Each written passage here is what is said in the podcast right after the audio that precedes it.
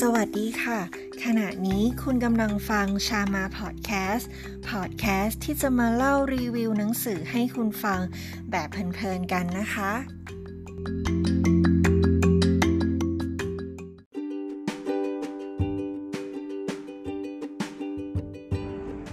กลับเข้ามาสู่ EP ที่ 12 แล้วนะคะ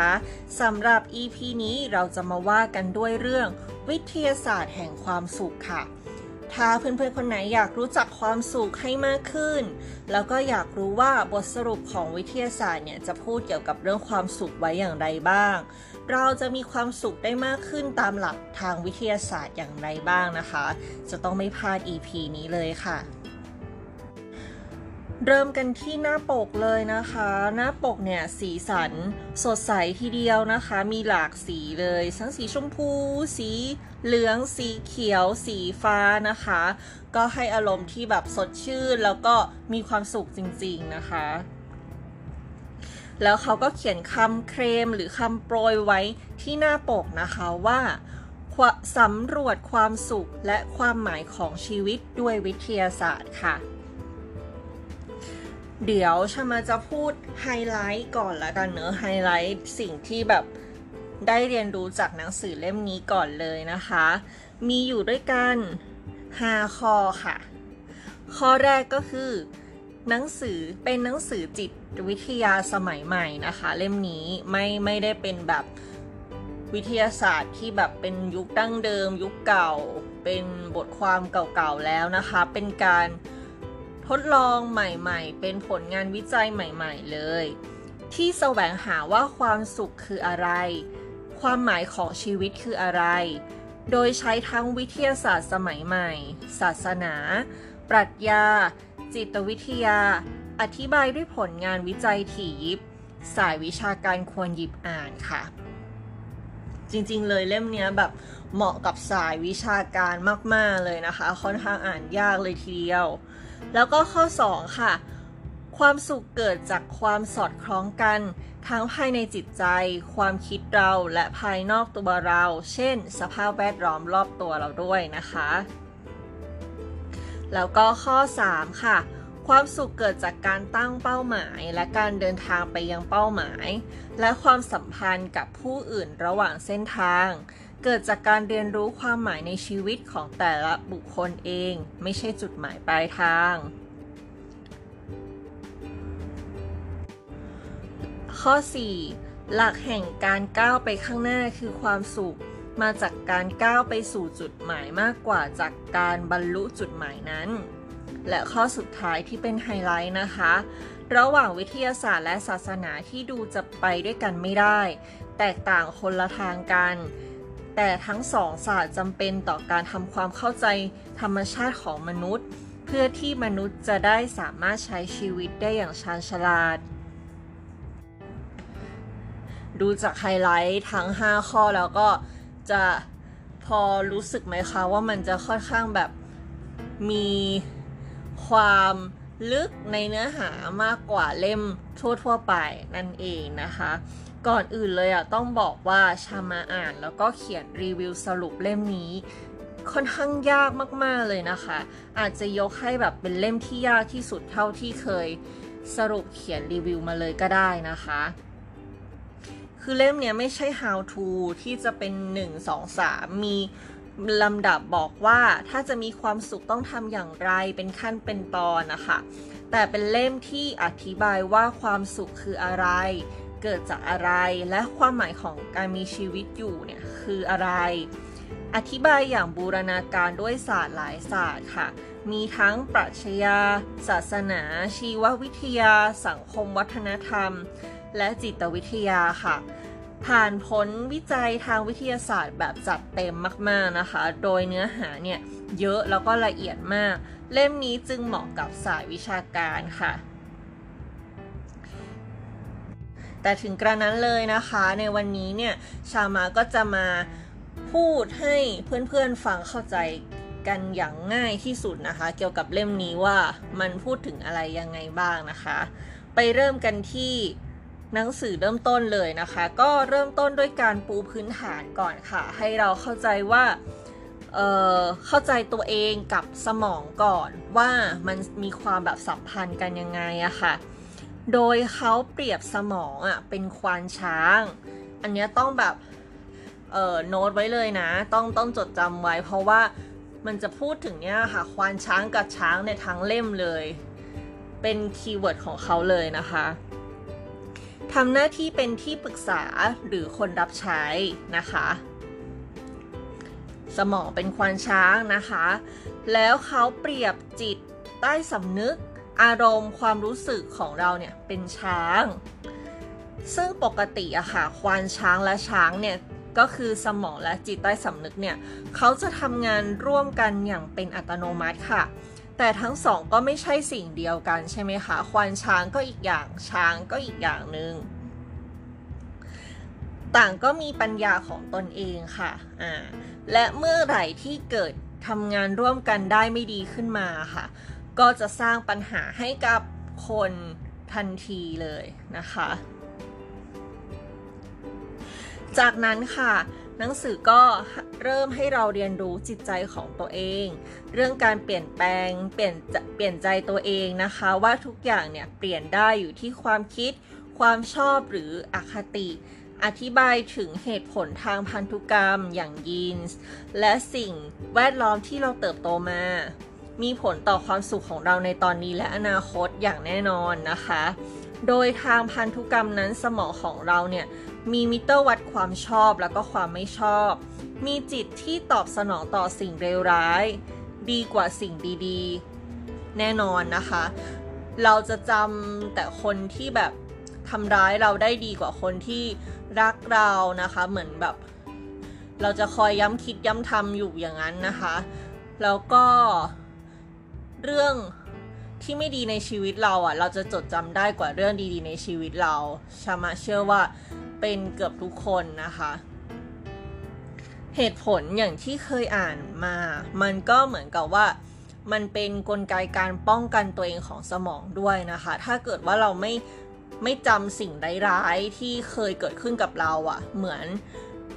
สมองมันก็กลัวว่าเราอะ่ะ จะไปเจอสิ่งสิ่งนั้นอีก อ่ามันก็เป็นการป้องกันตัวเองให้แบบให้จดจำไว้นะว่า เออ คนหน้าตาแบบนี้ทายอย่างนี้ลักษณะแบบนี้ จะเป็นคนนิสัยไม่ดีนะอะไรอย่างเงี้ยค่ะ แต่จริงๆแล้วสมองก็หวังดีกับเรา แต่ว่ามันก็ทำให้มีผลด้านอีกด้านหนึ่งด้านร้ายเหมือนกัน ก็คือว่าเราก็จะตัดสินคนอื่นๆที่มีลักษณะแบบนั้น เหมือนกับที่เราเคยพบเจอมาด้วยประสบการณ์ของเราเหมือนกันอะไรอย่างเงี้ยเหมือนมีเป็นอคติไปก่อนอะไรอย่างเงี้ยค่ะ เจ้ามิเตอร์วัดความดี ความไม่ดีความชอบไม่ชอบอะนะคะ มันเป็นสัญชาตญาณที่ติดตัวมาจากยุคโบราณ เพราะเราต้องคอยระวังภัยเพื่อจะทำให้เราเนี่ยรอดตายแล้วก็ดำรงสืบพันธุ์ต่อไปได้ แต่ในขณะที่บางคนก็ถูกลอตเตอรี่ทางสมองใช้คำนี้นะคะ ก็คือคนที่มียีนที่คิดบวกมากกว่าทำให้คนพวกนี้มีความสุขเกินค่ามาตรฐานของคนทั่วไป เพื่อนๆน่าจะเคยมีคนรอบตัวแหละสักคนหนึ่งที่เป็นคนที่แบบคิดบวกแบบเขาไม่ได้เสแสร้งอะ่ะ คือเขาคิดของเขาแบบนี้จริง ๆนะคะ ยังไงคนคนมาทำอะไรกับเขาไม่ดียังไงเกิดเรื่องแย่ละหรือชีวิตเขาเนี่ยเรามองดูเนี่ยอาจจะดูว่าชีวิตเขาดูแบบเออดูน่าสงสารนะ ดูไม่ค่อยดีเลยดูแบบ มีความทุกข์หรือเปล่า แต่จริง ๆ แล้วเจ้าตัวเขาไม่รู้สึกแบบนั้นเลยนะคะ คือเขามองหาข้อดีของเขาได้อยู่เสมอ คนพวกนี้มีน้อยนะคะ เขาหนังสือเล่มนี้เลย เรียกคำว่าถูกลอตเตอรี่ทางสมอง เพราะคนปกติทั่วไปของเราอะค่ะ เราจะเออมักจะคิดลบซะเป็นส่วนใหญ่อคติไว้ก่อนนะคะแล้วก็ปกป้องตัวเองป้องปกปกป้องป้องกันตัวเองไว้ก่อนอะไรอย่างเงี้ยค่ะ แล้วก็เหมือนกับมองตัวเองในแง่ลบ แล้วก็อยากจะพัฒนาให้ดียิ่งขึ้นขึ้นไปอะไรอย่างเงี้ยค่ะ มีห้องอยู่แล้วก็อยากจะมีบ้าน มีมีมอเตอร์ไซค์แล้วก็อยากจะมีรถอะไรอย่างเงี้ย จะไม่ค่อยพอใจกับสิ่งที่เราเป็นอยู่นั่นเองนะคะ ในหนังสือค่ะมีวรรคทองที่ชอบนะคะสำหรับตอนนี้นะอยู่ 2 ประโยคนะคะ ประโยคแรกก็คือ ชีวิตนั้นแท้จริงคือสิ่งที่เราคิด แต่การคิดเกิดขึ้นอย่างรวดเร็วและไม่รู้ตัว ช้างตอบสนองโดยสัญชาตญาณและพาควานช้างไปยังปลายทางใหม่ เพื่อนๆจำได้ไหมว่าช้างคืออะไร ช้างก็คือ จิตใต้สำนึกอารมณ์ความรู้สึกนั่นเองนะคะ มันก็จะตอบสนองโดยสัญชาตญาณใช่ไหมและพาควานช้างก็คือ สมองไปยังปลายทางใหม่ค่ะ แล้วก็อีกประโยคนึงนะคะ ความคิดคือสถานที่ในตัวเอง ในตัวความคิดเองนั้น จึงเป็นได้ทั้งสวรรค์และนรกและนรกแห่งสวรรค์ ก็คือว่าทุกอย่างมันมันอยู่ที่เราคิดจริง ๆนะคะ อย่างที่ชามาเล่าไปให้ฟังว่าเออคนคนหนึ่งที่ดูเหมือนกับว่าชีวิตเขาดูจะไม่เพียบพร้อมนะคะ ดูจะมีความยากลำบากอะไรเงี้ยแต่เขากับไม่คิดอย่างนั้นนะคะ ถึงกระนั้นเองค่ะหากเราไม่ได้เกิดมาถูกลอตเตอรี่ทางสมอง เราก็ยังจะสามารถเปลี่ยนความคิดได้อ่าอันนี้ก็จะเริ่มเข้าสู่ประเด็นแล้วนะคะ ก็คือว่าใช่แหละคน ถ้าคุณคุณคุณเป็นคนที่ถูกลอตเตอรี่ทางสมองเนี่ย ก็อาจจะไม่จำเป็นจะต้องมาเรียนรู้เพื่อที่จะทำให้ตัวเองมีความสุขขึ้นเลยก็ได้นะคะ เพราะคุณมีความสุขอยู่แล้ว แต่หลาย ๆ คนน่ะ จะไม่เป็นอย่างนั้นนะคะ เรายัง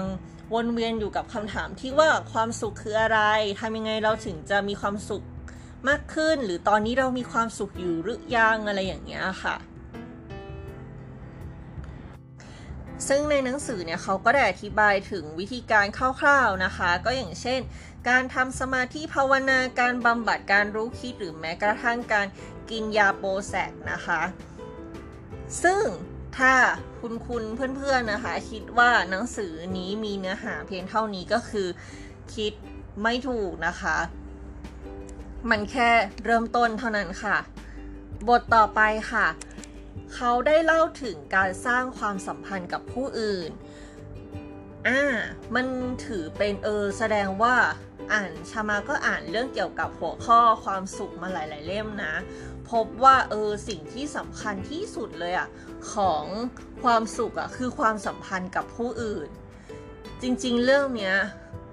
รู้ครั้งแรกตั้งเออรู้ครั้งแรกตอนที่ฟังเท็ดทอค่ะเท็ดทอเป็นเท็ดทอของคุณโรเบิร์ตวาดิงเจอร์ค่ะ เขาพูดถึงว่า อาจจะไม่ได้ตรงกับความสุขนักนะ แต่ว่าก็คือคือกันก็คือชีวิตที่ดีอะมีได้จากอะไร บทเรียนจากงานวิจัยความสุขของมนุษย์ที่ยาวนานที่สุด ถ้าเกิดว่าเพื่อนๆที่เป็นคอเท็ดทอ k เนี่ย ก็น่าจะร้องอ๋อเลยเพราะว่าอันนี้มันก็เป็นคลิปคลิปหนึ่งที่ดังเหมือนกันนะคะ คืองานวิจัยเนี้ยค่ะมันยาวนานที่สุดจริง ๆ คือเขาใช้เวลาถึง 75 ปีเลยนะคะ แน่นอนว่าคนที่ทำคนแรกอะ่ะเขาก็ไม่อยู่แล้วนะคะ คนที่ทำจนงานวิจัยเสร็จอะโอ้ยคนลุกเลยนะคะ คือคนที่ 4 นั่นเองผออผู้อำนวยการของโครงการคนที่ 4 ถึงจะทำเสร็จนะคะ โครงการนี้ทำอะไรก็คือเขาจะไปคอยติดตามชีวิตของ ผู้ชายค่ะ 724 คนนะคะ ปัจจุบันเนี่ยเวลาผ่านไป 70 กว่าปีเนี่ย เหลือผู้เข้าร่วมทดสอบ 60 คนนะคะ ที่ยังมีชีวิตอยู่ และยังอยู่ในการงานวิจัย คือเขาเหมือนจะเรียกมาสัมภาษณ์เรื่อยๆ หรือว่ามีการแบบตามไปหาที่บ้านอะไรอย่างเงี้ยค่ะ สอบถามถึงแบบชีวิต ทุกๆย่างก้าวของผู้ชาย 700 กว่าคนเนี้ยค่ะ มีทั้งเรื่องชีวิตความเป็นอยู่เป็นยังไงนาทีการงานนะคะ สุขภาพ เพื่อหาคำตอบว่าความสุขที่แท้จริงของมนุษย์อะคืออะไร แล้วคำตอบที่เขาได้อะค่ะ คืออะไรรู้ไหมคะคือความสัมพันธ์ที่ดีค่ะ คือเขาบอกว่าคน คนที่มีความสัมพันธ์ที่ดีไม่ว่าจะต่อภรรยาต่อลูกๆ ต่อเพื่อนร่วมงานต่อเพื่อน จะเป็นคนที่แบบมีอายุยืนยาว แล้วก็มีชีวิตที่แฮปปี้นะคะ แล้วก็มันจะส่งผลทำให้ด้านอื่นในชีวิตเขาอะหน้าที่การงานการเงินอะไรของเขามันก็จะดีด้วยสุขภาพก็ดีด้วยหุยพอฟังแบบผลวิจัยนี้แล้วก็เลยแบบ เออ เราจะ เราจะมุ่งแต่ ค้นหาตัวเองภายในไม่ได้แล้วkeyword มันก็คือคนที่เราปฏิสัมพันธ์ด้วยคนที่อยู่รอบๆตัวเราที่เราเจอเจอทุกวันต่างหากนะคะ ถ้าใครสนใจอยากดูรายละเอียดของงานวิจัยนี้เพิ่มเติมก็คน Google ได้เลยนะคะ ใช้ keyword คำว่า TED Talk ชีวิตที่ดี ชีวิตดีความสุขอะไรอย่างเงี้ยแล้วก็ 75 ปีได้เลย มันก็จะ เด้งขึ้นมาเลยนะคะ มีทั้งแบบเป็นบทความแล้วก็มีทั้งเป็นภาษาไทยภาษาอังกฤษเป็นคลิปด้วยนะคะ แบบโอ้โห ฟังรู้เรื่องนี้แล้วแบบเปิดโลกมากๆในตอนนั้นนะคะอะเรากลับกันมาที่เรื่องหนังสือของเรานะคะ ซึ่งในหนังสือวิทยาศาสตร์ความสุขอะเขาก็พูดถึงเหมือนกันว่าการสร้างความสัมพันธ์กับผู้อื่น เป็นเรื่องที่เป็นหัวใจสำคัญของความสุขนะคะ บทที่ 3 เนี่ยเขาจึงพูดถึงการสร้างความสัมพันธ์กับผู้อื่น ด้วยว่าการที่มนุษย์เราอะเป็นสัตว์สังคมค่ะ เราเชื่อมโยงความสัมพันธ์ด้วยการซุบซิบนินทาพูดไม่พูดไม่ผิดนะคะ แล้วก็ไม่ได้โลกสวยเกินไป คือ เราจะรู้สึกสนิทใจกับ คนใดคนหนึ่งได้เนี่ย ก็ต่อเมื่อเรากล้าที่จะเปิดเผยพูดความในใจของเราแบบ แบบไม่ต้องขึ้นอยู่กับศีลธรรมใด ๆอะคือพูดจากหัวใจเรากับเขาอย่างเงี้ยเกี่ยวกับเรื่องใด ๆ ก็ตามไม่ว่าจะเป็นเเหตุการณ์บ้านเมืองดาราหรือว่า บุคคลที่สามอะไรอย่างเงี้ย มันก็จะทำให้เรากับเขาอะสนิทกันค่ะ แล้วไม่ใช่ว่าเราอะพูดให้เขาฟังอยู่คนเดียวนะคะ อันนั้นเราก็จะในนานไปเราก็จะรู้สึกแบบไม่โอเคอะหรือว่าเขาไม่เขาไม่อินกับเราว่าอะไรอย่างเงี้ยนะคะ มันต้องเป็นการแบบเออ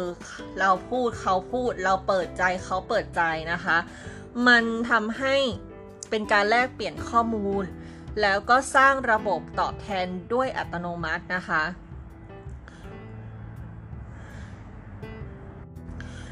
ออกมาเป็นการปฏิบัติตัวต่อผู้อื่น หรือการช่วยเหลือหรือการแก้แค้นผู้อื่นอะไรอย่างเงี้ยมันก็จะเกิดจากการสร้างสัมพันธ์ทั้งนั้นนะคะ เวลาเราจะทำอะไรให้ใครเราถึงจะคิดถึงการตอบแทนอย่างยุติธรรม ฉะนั้นถ้าเราอยากให้คนที่ปฏิบัติดีต่อเรา การปฏิบัติดีต่อเขาและผู้อื่นเนี่ย ก็จะสร้างโอกาสให้เราได้รับการปฏิบัติดีๆ ตอบแทนกลับมาได้เหมือนกัน อืมหลักการนี้ก็คล้ายๆหลักการของท่านทันทีเหมือนกันนะคะว่าเออถ้าเราถ้าเราไม่ใช้ความรุนแรงเราต่อสู้ด้วยสันติวิธีเนี่ยเราเออสุดท้ายอะเขาก็จะแพ้นะคะ สุดท้ายเขาก็จะอ่อนลงจะไม่ คือเราอาจจะเจ็บตัวแหละในตอนแรกๆนะคะ แต่ว่าไม่มีทางที่ถ้าคนที่จิตปกติอะจะทำกับคนที่ไม่ได้ต่อสู้นะคะ อะไรทำนองนั้น ฉะนั้นถ้าเกิดว่าเราอยากสร้างความสัมพันธ์ที่ดีกับใคร เราอยากให้เขาปฏิบัติตัวกับเรายังไง ก็เป็นเรื่องเบสิกทั่วไปที่ว่าเราอะก็ต้อง ปฏิบัติดีๆ กับเขาก่อนนะคะ ประโยคทองที่ชอบนะคะก็คือสำหรับบทนี้นะ ความสัมพันธ์จะเติบโตได้ดีที่สุดด้วยการให้และรับที่สมดุลอ่ามันแบบมันเป็นเรื่องที่แบบ ชามาเชื่อว่าเพื่อนสนิทที่คบกันได้นานๆ คู่รักที่คบกันได้นานๆน่ะ มันจะไม่มี ความที่ใครทนใครอยู่ฝ่ายเดียวอะค่ะ มันจะต้องมี give มี take แล้วก็มีการให้และรับแบบเสมอภาคกันเท่าเทียมกันอยู่ในทีด้วย อืม ไม่งั้นมันก็ถึงรักมากแค่ไหน ถึงแบบว่า เออ เรารักเพื่อนคนนี้มากๆอย่างเงี้ย แต่เพื่อนแบบไม่เคย ช่วยเหลืออะไรเราเลย ในขณะที่เราเนี่ยยื่นมือช่วยเหลือเพื่อนตลอดอะไรอย่างเงี้ยมันก็เป็นความสัมพันธ์ที่ไม่มีทางยาวนานแน่นอนอยู่แล้วนะคะเขาบอกว่าสิ่งที่เราควรจะให้และรับด้วยความสมดุลเนี่ยกับคนรอบข้างนะ คนรอบตัวเนี่ยมีคือเรื่องของขวัญ เรื่องความช่วยเหลือ เรื่องความใส่ใจ แล้วก็การเปิดเผยตัวตนก็คือการเปิดใจกันนั่นแหละนะคะอะต่อไปค่ะ หนังสือเนี่ยก็จะเริ่มพูดถึงมุมมองที่เรามองคนอื่นเวลาที่เขาทำผิดพลาด รวมถึงการเข้าข้างตัวเองผ่านกระจกสีกุหลาบ กระจกสีกุหลาบก็คือการมองผู้อื่นผ่านมุมมองที่มีอคติของเรา เหมือนมองด้วยถ้าคำศัพท์ที่เราคุ้นๆกันก็คือแว่นตาของเราอะมองเขาด้วยแว่นตาในสีของเรา บางคนถ้าใส่แว่นตาที่มีเป็นเลนเป็นโทนสีฟ้าก็จะมองทุกอย่างเป็นฟ้าอะไรทำนองนั้นนะคะ มันทำให้เรามักจะมองเห็นความผิดพลาดของผู้อื่นได้ใหญ่โตเกินจริง และชัดเจนกว่าความผิดของเราทำให้เราเก่งในการเข้าข้างตัวเองเป็นที่สุดจริงไหมคะ เราทุกคนเป็นแบบว่า เอกในการเข้าข้างตัวเองนะคะ เราสร้างมายาคติว่าด้วยปีศาจร้ายบริสุทธิ์ หมายถึงเวลาที่เราทำเรื่องเลวร้ายอะค่ะ โดยที่เราเข้าใจว่าเราทำดี เราทำถูกต้องและยุติธรรมแล้วได้อย่างหน้าตาเฉย อันนี้เขาก็จะพูดถึงพวกเอออย่างเช่นก่ออาชญากรรมอย่างตึกโบเชตอะไรอย่างเงี้ย คนที่จี้นักบินขับไปชนเนี่ยเขาก็ไม่ได้คิดว่าเขาเป็นคนไม่ดีนะคะ อืมเขาก็คิดว่า เออเขาทำเพื่อศาสนาทำเพื่อประเทศอะไรของเขาก็ว่าไปอะไรอย่างเงี้ยนะ ซึ่งมันก็เป็นเรื่องน่าน่ากลัวนะคะสำหรับบทนี้นะคะวักที่ชอบก็คือ เราต่างทำตัวสายตาสั้น และเห็นแก่ตัว แต่นักกฎหมายภายในคอยแก้ต่างแทนเรา หรือพันธมิตรของเราอยู่เสมอ เราจึงเชื่อมั่นในคุณงามความดีของตัวเอง และเห็นอคติ ความโลภและการหลอกลวงของคนอื่นได้อย่างรวดเร็ว เรามักจะเดาแรงจูงใจของคนอื่นถูก แต่เมื่อความขัดแย้งรุนแรงขึ้น เราจะเริ่มตีโพยตีพายถักทอสร้างเรื่องขึ้นมา ว่าเป็นการต่อสู้ของคุณงามความดีบริสุทธิ์ คือฝั่งของเรานะคะกับปีศาจชั่วร้ายบริสุทธิ์ คือฝั่งคนอื่นเริ่มเริ่มหนักขึ้นนิดนึงแล้วใช่ไหมคะ ต่อไปค่ะ บทนี้ ก็จะเป็นบทที่เป็นเนื้อหาหลักของเล่มแล้วนะคะ เรามาถึงเนื้อหาหลักของเล่มแล้วนะคะ ทุกคน นั่นก็คือการแสวงหาความสุขนั่นเองค่ะ หนังสือก็จะเล่าถึงปรัชญาและก็ศาสนานะคะว่าทั้งสองศาสตร์เนี่ยเห็นพ้องต้องกันว่าความสุขเกิดจากภายในไม่เกี่ยวกับภายนอก แต่วิทยาศาสตร์ปัจจุบันเห็นต่างว่า ความสุขเนี่ยต้องเกิดจากความสอดคล้องกันทั้งภายในแล้วก็ภายนอก ความสุขเกิดจากการตั้งเป้าหมาย และการเดินทางไปยังเป้าหมาย ไม่ใช่จุดมุ่งหมายปลายทาง ก็คือวิทยาศาสตร์สมัยใหม่อะค่ะ เขาบอกว่าเออการตั้งเป้าหมายอะทำให้ชีวิตเรามีแผนที่แล้วเหมือนกับว่าเรารู้ว่าเราจะไปทางไหนแล้ว จะทำให้เรามีความสุขอะไม่รู้สึกหลงทางอะนะคะ แล้วก็ แล้วก็ความสุขเนี่ยก็เป็นเรื่องที่อยู่ระหว่างทางมากกว่าจุดหมายปลายทางค่ะ เพราะถ้าเป็นแบบนั้นเมื่อสำเร็จหรือถึงเป้าหมายเราก็จะสุขได้แค่ชั่วครู่เท่านั้นนะคะ และเกิดความทุกข์ขึ้นอีก ความสุขก็คือการที่ก้าวไปข้างหน้าเรื่อยๆ เกิดจากความสัมพันธ์ระหว่างเส้นทาง การรู้ความหมายในชีวิตนั่นเองนะคะ ประโยคที่ชอบนะคะสองประโยคค่ะ ประโยคแรกก็คือ เมื่อเป็นเรื่องของการตั้งเป้าหมาย สิ่งสำคัญคือตัวการเดินทาง ไม่ใช่จุดหมายปลายทาง ถ้าคุณลองตั้งเป้าหมายทำอะไรสักอย่าง ความสุขส่วนใหญ่จะอยู่ตามรายทาง กับทุกๆก้าวที่พาคุณเข้าใกล้จุดหมายมากขึ้นเรื่อยๆ แต่ชั่วขณะแห่งความสำเร็จสุดท้ายนั้น มักจะไม่น่าตื่นเต้นเท่ากับความรู้สึกผ่อนคลายเมื่อได้วางสัมภาระหนักอึ้งลงบนหลังเขาหลังที่ปีนเขามายาวนานสำเร็จนะคะ เมื่อบรรลุความสำเร็จแล้วก็จะพบเพียงความสุขอายุสั้นและก็ระดับปานกลาง เขาก็ไม่เถียงนะว่าเวลาที่เราถึงจุดเป้าหมายถึงยอดภูเขาแล้วเราจะไม่มีความสุขอะ่ะ เรามีความสุขค่ะ แต่เขาบอกว่าความสุขเหล่านั้นน่ะมันจะไม่เนิ่นนานนักนะคะ แล้วก็อีกประโยคนึงค่ะ หลักแห่งการก้าวไปข้างหน้านั่นคือความสุขมาจากก้าวไปสู่จุดหมายมากกว่า การบรรลุจุดหมายนั้น เชคสเปียร์พูดไว้ถูกต้องตรงเพ่งว่า สิ่งที่ได้มาแล้วคือจบสิ้น สุขแห่งวิญญาณวางตัวอยู่ได้ในการทำในการได้ทำนะคะก็นั่นเองนะคะ เหมือนกับว่าเราจะต้องทะลุกำแพงของเราไปเรื่อยๆนะคะ เพื่อที่มันเพราะว่าเวลาที่เราสมมติว่า ทะลุกำแพงนี้ได้แล้วสำเร็จแล้วเนี่ย ใครใครมันจะมันจะแฮปปี้ไปได้ตลอดกับเรื่องเดิมๆนะคะ อย่างเช่นอะเรื่องเรียนจบก็ได้ เรียนจบปอตีแล้วอะเราก็จะดีใจมากๆเลยใช่ไหมคะ ตอนแบบประกาศผลอะไรอย่างเงี้ยว่าเราผ่านงาน proposal ต่างๆ ที่เราแบบฝ่าฟันมาเกรดเกิดทุกอย่างพร้อมจบได้เนี่ย วันรับปริญญาอะไรอย่างเงี้ยจะเป็นวันที่แฮปปี้ของเรา แต่ ผ่านไปอีก 10 ปี ความสุขมันมีเท่าเดิมกับตอนนั้นไหม เชื่อว่าไม่แน่นอนนะคะ มันจะค่อยๆ ลดลดลดลดลดลดลงไป ฉะนั้นถ้าเราอยากมีความสุขเราก็ต้องหาเป้าหมายใหม่ ๆ แล้วก็มุ่งไปสู่เป้าหมายใหม่ ๆ อีกนะคะ และก็แน่นอนนะคะ หัวใจของหนังสือเล่มนี้ก็คือเขามีสูตรความสุขด้วยทุกคน นั่นก็คือ h เท่ากับ s บวก c บวก v นั่นเองนะคะ h คืออะไร h ก็คือระดับความสุขที่คุณประสบจริง ๆ มาจาก S ค่ะ คือค่าตั้งต้นทางชีววิทยา ก็คือยีนพันธุกรรมต่างๆ ของเรา อันนี้เราเลือกเองไม่ได้เนาะ แล้วก็ C ค่ะ C มาจากอะไร มาจากเงื่อนไขในชีวิต สภาพแวดล้อมที่เลี้ยงดูเราเติบโตมา บางอย่างเราก็ไม่สามารถเลือกได้เอง เช่นเชื้อชาติ เพศ อายุ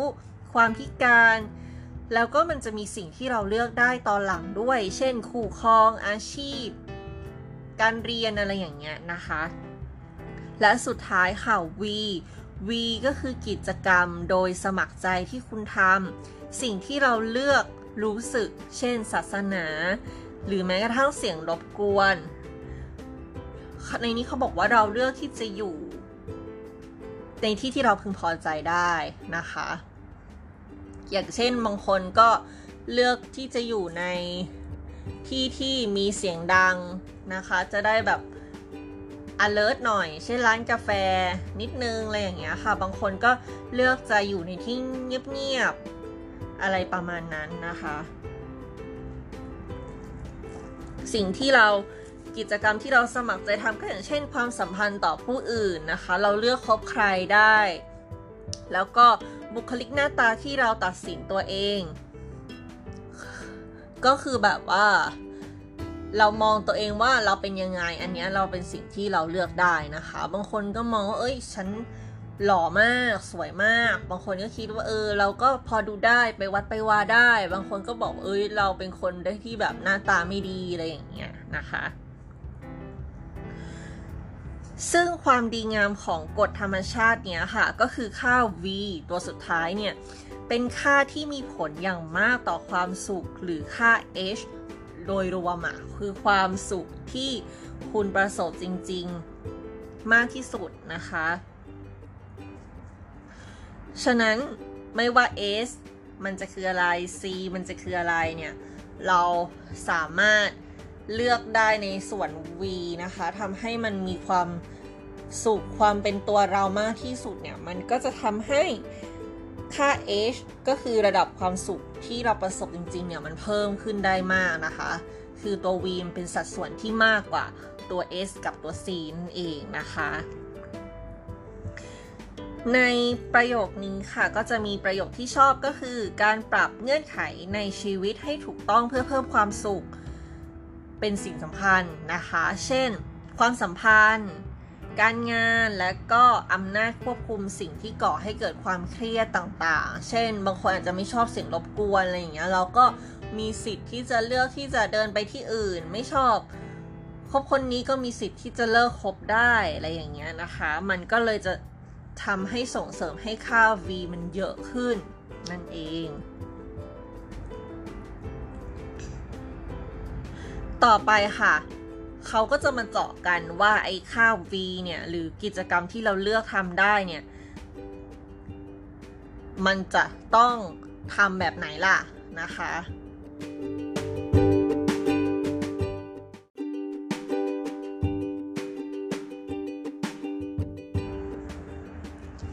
โดยเขาก็จะพาเราไปรู้จักกับคำคำนี้ค่ะคำว่า flow นั่นเอง ซึ่งเป็นคำที่เราได้ยินบ่อยๆนะคะ ในทุกๆวันนี้เริ่มมีคนพูดถึงมากขึ้น การทำงานยังไงให้รู้สึกว่า flow นะคะ ต้องทำทำยังไงอะไรคือคำว่า flow ค่ะ flow ก็คืออาการตกอยู่ในภวังหรือสภาวะลื่นไหล ทำโดยไม่ต้องพยายาม เป็นสิ่งท้าทายที่คุณทุ่มเทความใส่ใจลงไปเต็มที่ มีทักษะมากพอที่จะต่อกรความท้าทายนั้น ควานช้างก็คืออะไรคะ ควานช้าง ควานช้างก็คือจิตใต้สำนึกนั่นเอง แล้วก็ช้างซึ่งก็คือสมองของเราเนี่ยเป็นหนึ่งเดียวกันด้วย เวลาที่เกิดสภาวะโฟล์ในการทำกิจกรรมงานใด ๆของเรานั่นเองนะคะ แล้วก็ประโยคอีกประโยคนึงค่ะ ลองเลือกกิจกรรมที่สร้างความพึงพอใจด้วยตัวคุณเองแล้วทำเป็นประจำ อย่าให้เลยไปถึงจุดที่เบื่อนะคะ แล้วยกระดับความสุขโดยรวมของคุณขึ้นมา ก็คือยกค่า V ขึ้นมาแล้วมันก็จะทำให้ค่ามวลรวมทั้งหมดของค่า H เนี่ย H เนี่ยมันสูงขึ้นนั่นเองนะคะ flow พูดง่าย ๆ มันก็คือเวลาที่เราทำอะไรก็ตามอะค่ะ แล้วเราทำด้วยความแบบความรู้สึกแบบลื่นไหลนะคะ แล้วก็รู้สึกเหมือนลืมวันลืมคืนเลย เวลาทำนะคะ มีความสุขความสนุกความท้าทายมาก อะไรทำนองนั้นนะคะเขาให้เราหาว่ากิจกรรมไหนที่จะทำให้เรารู้สึกแบบนั้น แล้วก็ หาเวลาทำมันบ่อยๆนะคะทำเรื่อยๆนั่นเองสำหรับเราสภาวะโฟล์ของเราก็เนี่ยแหละเป็นการอ่านหนังสือนะคะ เป็นการทำเพจรีวิวหนังสือเป็นการเขียน ไม่ว่าจะในรูปแบบเขียนรีวิว เขียนบทความหรือว่าเขียนนิยายก็ตามเรามันเรารู้สึกว่ามันเป็นสภาวะโฟล์คือ เราสามารถทำได้ทั้งวันเลยนะคะ อยู่กับมันได้ทั้งวันทำโดยไม่มีข้อแลกเปลี่ยนด้วย ก็คือไม่จำเป็นจะต้องแบบมีเงินมีทอง มีค่าจ้างค่าตอบแทนให้ เราก็ยินดีที่จะทำนะคะ แล้วก็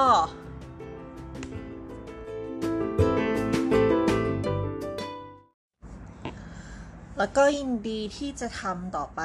เรื่อยๆด้วยนะคะ เพราะว่าเราว่าสภาวะโฟลหรือว่ากิจกรรมที่ทำให้เกิดสภาวะโฟลของแต่ละคนน่ะ มันคือ เออมันให้อะไรที่คนละอย่างกับเงินทองอะ่ะ คือเงินทองใช่ได้ก็ดี แต่ถ้าเกิดไม่ได้อะมันก็ไม่ไม่ได้เป็นส่วนที่จะทำให้เราเลิกทำอะ มันไม่เหมือนงานที่แบบเลี้ยงชีพอะนะคะ มันคือความสุข มันคือความสนุกแล้วก็ passion ของเราอะไรอย่างนี้มากกว่า ฉะนั้นก็อยากให้ทุกคนเนี่ย ตามหากิจกรรมที่ทำให้เกิด flow ของตัวเองได้นะคะ บทต่อไปค่ะ เขาพูดถึงความรักกันบ้างนะคะ ความสุขเนี่ยก็ต้องคู่กับความรักค่ะ ผู้เขียนเขาเล่าถึงพลังของความรัก และความผูกพัน ความยึดมั่น ว่าเราต่างต้องการสิ่งเหล่านั้นตั้งแต่เป็นทารกเลยนะคะ ซึ่งช่วยทำให้เราเนี่ยชนะความกลัวต่างๆมาได้ เช่น เวลาเด็กๆฝันร้าย ก็ต้องการอ้อมกอดของแม่อะไรประมาณนั้นน่ะนะคะ แล้วก็ความต้องการนี้ก็จะอยู่กับเราจนเราโตเลยค่ะ แต่ผู้ที่มอบความรักเนี่ยจะเปลี่ยนแล้ว จะไม่ใช่พ่อแม่แล้ว จะกลายเป็นคู่สมรส กลายเป็นแฟนเราขึ้นมานะคะ พอเราโตขึ้นความรักแบบปกป้องแบบพ่อแม่ ก็จะลดน้อยความสัมพันธ์ลงไปนะคะ ก็จะมาเป็นความสำคัญจะอยู่ที่ความรักแบบหนุ่มสาว ความรักแบบชายหญิง ความรักแบบหลงไหลนะคะ และความรักแบบรักแท้ค่ะ ซึ่งมักจะเกิดขึ้นพร้อมๆกัน โดยกราฟความหลงไหลเนี่ย จะพุ่งสูงขึ้นในช่วงแรก ๆ ก็แน่นอนที่เขาเคยบอกว่า เอ่อที่แรก ๆ ถ้าคบกันเนี่ย แล้วรู้สึกดีมากๆเนี่ยให้แบบหาร10หารร้อยไว้นะคะ เพราะมันอาจจะเป็นเพียงความหลงไหลในช่วงแรกก็ได้นะคะ แล้วความสัมพันธ์เนี่ย มันก็จะลดลงแล้วก็หมดไปอย่างรวดเร็วนะคะ ในความหลงไหลนั้น คงเหลือไว้แต่รักแท้ค่ะ ทีนี้ถ้าคนไหนที่เขารักกันจริงเนี่ยเขาก็จะคบกันไปได้ตลอดรอดฝั่งนะคะ แต่ถ้าไม่เนี่ย ฝ่ายใดฝ่ายหนึ่งมีแต่ความหลงไหลเนี่ย พอใครหลงแล้วก็จะ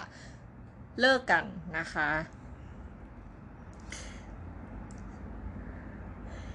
ซึ่งกราฟรักแท้เนี่ยมันจะไม่เหมือนกราฟหลงไหลค่ะ มันจะค่อยๆเพิ่ม มันมันมีมันมีมาพร้อมๆกันนะ แต่มันจะค่อยๆเพิ่ม ทีละนิดทีละนิดนะคะ มันจะไม่เหมือนรักแบบหลงไหลที่แบบพุ่งปี๊ดนะคะ ซึ่งคู่รักอะค่ะเขาแนะนำให้ควรรอให้ความรักแบบหลงไหลมันหมดลงก่อน และหากยังเหลือรักแท้อยู่ก็ค่อยตัดสินใจที่จะแต่งงานร่วมชีวิตกันนั่นเองนะคะ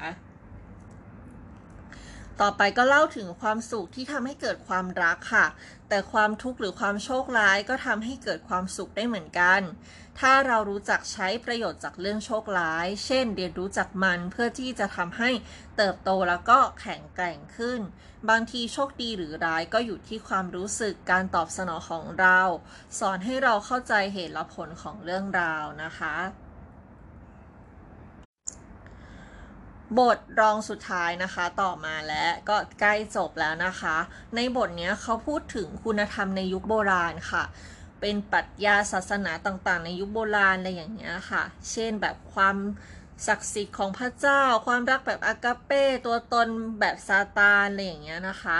แล้วก็เริ่มการขมวดข้อความสำคัญที่หนังสือต้องการจะบอกตลอดเวลา นั่นก็คือ ความสุขมาจากระหว่างทาง และการแสวงหาปัจจัยต่างๆ ของแต่ละคน ก็จะทำให้เข้าใจเป้าประสงค์ภายในชีวิตของแต่ละคนค่ะ ก็คือเขาบอกว่า เป้าหมายในชีวิตหรือความหมายของชีวิตอะ่ะมันไม่มีสูตรสำเร็จอะค่ะ มันอยู่ที่แต่ละคนมากกว่า เราต้องเรียนรู้ค้นหา เป้าหมายหรือว่า เออเขาเรียกว่าอะไรอะความหมายของชีวิตของเราด้วยตัวเองนะคะวักทองที่ชอบก็คือ ข้อสรุปที่น่าสบายใจจากการวิจัยในเชิงจิตวิทยาเชิงบวกก็คือ คนส่วนใหญ่หา ความพึงพอใจจากงานมากขึ้นได้ ก้าวแรกคือต้องรู้จักจุดแข็งของตัวเองเสียก่อน แล้วเลือกงานที่ทำให้คุณได้ใช้จุดแข็งนั้นทุกวัน อืม มันก็คือการหาตัวเองให้เจอนั่นเองว่าตัวเองชอบอะไรทำอะไรได้ดีอะไรอย่างเงี้ยแล้วก็ไปทำงานนั้น เพราะว่าการทำงานอะมันเป็น part สับใหญ่ในชีวิตอะค่ะ คือในแต่ละวันพวกเราลองคิดดูถ้าเกิดทำงานประจำเนี่ย ยิ่งทำธุรกิจยิ่งแบบเป็น part ทั้ง part ของชีวิตเกือบจะทั้งหมดเลยนะคะ เพราะคนทำธุรกิจคือต้องคิดต้องทำต้องหาทางตลอดเวลาด้วยซ้ำนะคะ แต่เอาเอาเป็นว่าคนทำงานประจำอย่างเงี้ยก็คือ 8 ชั่วโมงแล้วอะจาก 24 ชั่วโมงนะคะ คือ วันทั้งวันตอนเช้าตอนตอนตะวันขึ้นขอบฟ้าเนี่ยเราอยู่กับงานตลอดอะแล้วเรากลับบ้านมาเราก็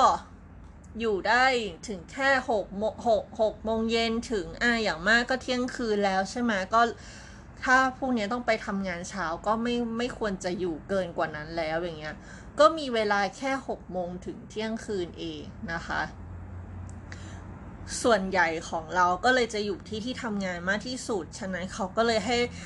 ถ้าเป็นไปได้ก็อยากให้เราเลือกงานที่มันตรงกับความถนัดของเรานั่นเองนะคะ หรือความแบบความ พึงพอใจของเราความรักความชอบของเรานั่นเองค่ะ แล้วก็มีประโยคจาก คารินยิบลานนะคะ เขียนไว้ว่าการงานคือความรักที่ปรากฏกายขึ้น ก็คือเขาให้ความสำคัญกับการงานเหมือนกันนะ เพราะว่ามันเป็นสิ่งที่เราทำอะไรเพื่อสร้างคุณค่าให้กับโลกนี้ให้ประโยชน์กับคนนะคะ ทุกงานเนี่ยมันมันทำหน้าที่ของมันอย่างนั้น ฉะนั้นมันเลยเป็นถือเป็นความรักที่มันเป็นรูปธรรมที่สุดนะคะ แล้วก็อีกวักทองนึงค่ะ ความสุขไม่ได้เกิดมาจากภายในอย่างเดียวแบบที่พระพุทธเจ้าและเอพิกติตัสสอน หรือกระทั่งจากปัจจัยภายในและภายนอกผสมกัน แต่สมมุติฐานความสุขที่ถูกต้องดังที่ผมจะวาดภาพให้เห็นต่อไปคือ ความสุขมาจากระหว่างทางก็คือเขาย้ำถึงแกนของหนังสือนั่นเองนะคะเอาละค่ะ แล้วเราก็มาถึงบทสุดท้ายกันแล้วนะคะ เขาก็มาสรุปให้เรานั่นแหละค่ะว่าระหว่างวิทยาศาสตร์และศาสนา ที่ดูจะไปด้วยกันไม่ได้ แตกต่างกันคนละทางกัน แต่ทั้งสองศาสตร์ก็จำเป็นต่อการทำความเข้าใจธรรมชาติมนุษย์ และเงื่อนไขที่ทำให้มนุษย์พึงพอใจ แล้วก็มีวรรคทองที่ชอบนะคะ ก็คือการศึกษาวิทยาศาสตร์ และศาสนาเป็นการฝึกฝนช้าง ช้างก็คือสมองนั่นเองนะคะ ให้รับรู้ความเป็นไปได้รวมถึงข้อจำกัดของเรา เพื่อใช้ชีวิตได้อย่างชาญฉลาดนั่นเอง ข้อที่แบบโดดเด่นเลยของหนังสือเล่มนี้คือเขาแบบพูดถึงแบบวิทยาศาสตร์ใช่ไหมในบท แต่เขาเรียกว่าอะไรอะคำคมก่อนเข้าบทอะมันจะเป็นประโยคจากปรัชญาศาสนา แล้วก็ไม่ได้มีแค่คริสต์ด้วยมีทุกศาสนาทุกปรัชญาเลยนะคะ มันเป็นความแบบแตกต่างที่ลงตัวพอดีพอดี แล้วก็ตอบคำถามซึ่งกันและกันได้ด้วยนะสิ่งที่แบบถือว่าเป็นเสน่ห์ของหนังสือเล่มนี้นั่นเองนะคะเอาล่ะก็จบแล้วนะคะ ทีนี้ก็จะมาพูดถึงหนังสือเล่มนี้บ้างว่าหลังจากที่อ่านแล้วเนี่ยรู้สึกยังไงบ้างนะคะ ชอบไม่ชอบยังไงก็คือก่อนอื่นเลยก็ต้องบอกว่าเนื้อหาเนี่ยเยอะมากๆนะคะ ท้าทายเลยแหละ นักอ่านมากๆนะคะ แล้วก็มีผลงานวิจัยรองรับแทรกอยู่แทบทุกหน้าเลย ไม่ได้เป็นเล่มที่สามารถพูดได้ว่าอ่านง่าย ๆ ค่ะ ย่อยง่ายนะคะ แต่ผู้เขียนกับผู้แปลเนี่ยก็เขียนแล้วก็เรียบเรียงเนื้อหายิบย่อยได้อย่างเป็นระบบระเบียบดีนะคะ ค่อยเป็นค่อยไป มีที่มาที่ไป เชื่อมโยงสัมพันธ์กันไปตลอดเล่ม หน้าแรกของแต่ละบทเนี่ยจะมีวรรคทองอย่างที่เล่าไว้เมื่อสักครู่นะคะ หรือคำคมของศาสนา นักคิดนักปรัชญาขั้วตรงข้าม แต่สื่อความในทางเดียวกันอยู่ทุกตอน เหมือนธีมของหนังสือที่สื่อถึงความแตกต่างที่สอดประสานกันอย่างกลมกล่อม และเลือกวรรคทองได้อย่างพอดีพอดีกับเนื้อหาที่นำเสนอแต่ละตอนด้วย เหมือนจะเป็นการสรุป เนื้อหาของตอนนั้นๆ ไปด้วยเลย ชอบในจุดนี้มากนะคะ การนำเสนอไม่มีการกระโดดข้ามไปข้ามมาให้งงค่ะ ถ้าค่อยๆ อ่าน ค่อยๆคคิดตาม ก็จะสามารถเข้าใจได้ไม่ยากจนเกินไป อันนี้ก็คือความรู้สึกที่ได้เคยเขียนรีวิวไว้นะคะ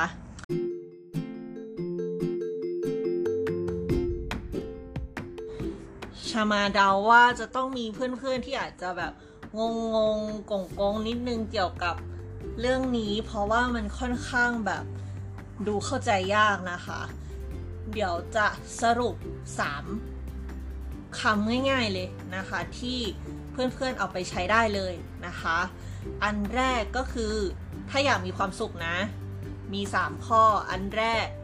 ความสัมพันธ์ รักษาความสัมพันธ์กับ ตัวเองนะคะ ตัวเองสำคัญนะ แล้วก็คนรอบข้างด้วยอะไรอย่างเงี้ยให้มันดีนะคะ อยากให้คนปฏิบัติยังไงดีกับเราแค่ไหนเราก็ทำดีอย่างนั้นกับเขาไปก่อนนะคะ แล้วก็ข้อที่สามข้อที่สองหากิจกรรมที่เป็นทำให้เกิด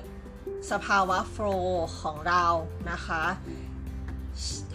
อะไรที่เป็นแพชชั่นทำแล้วมีความสุข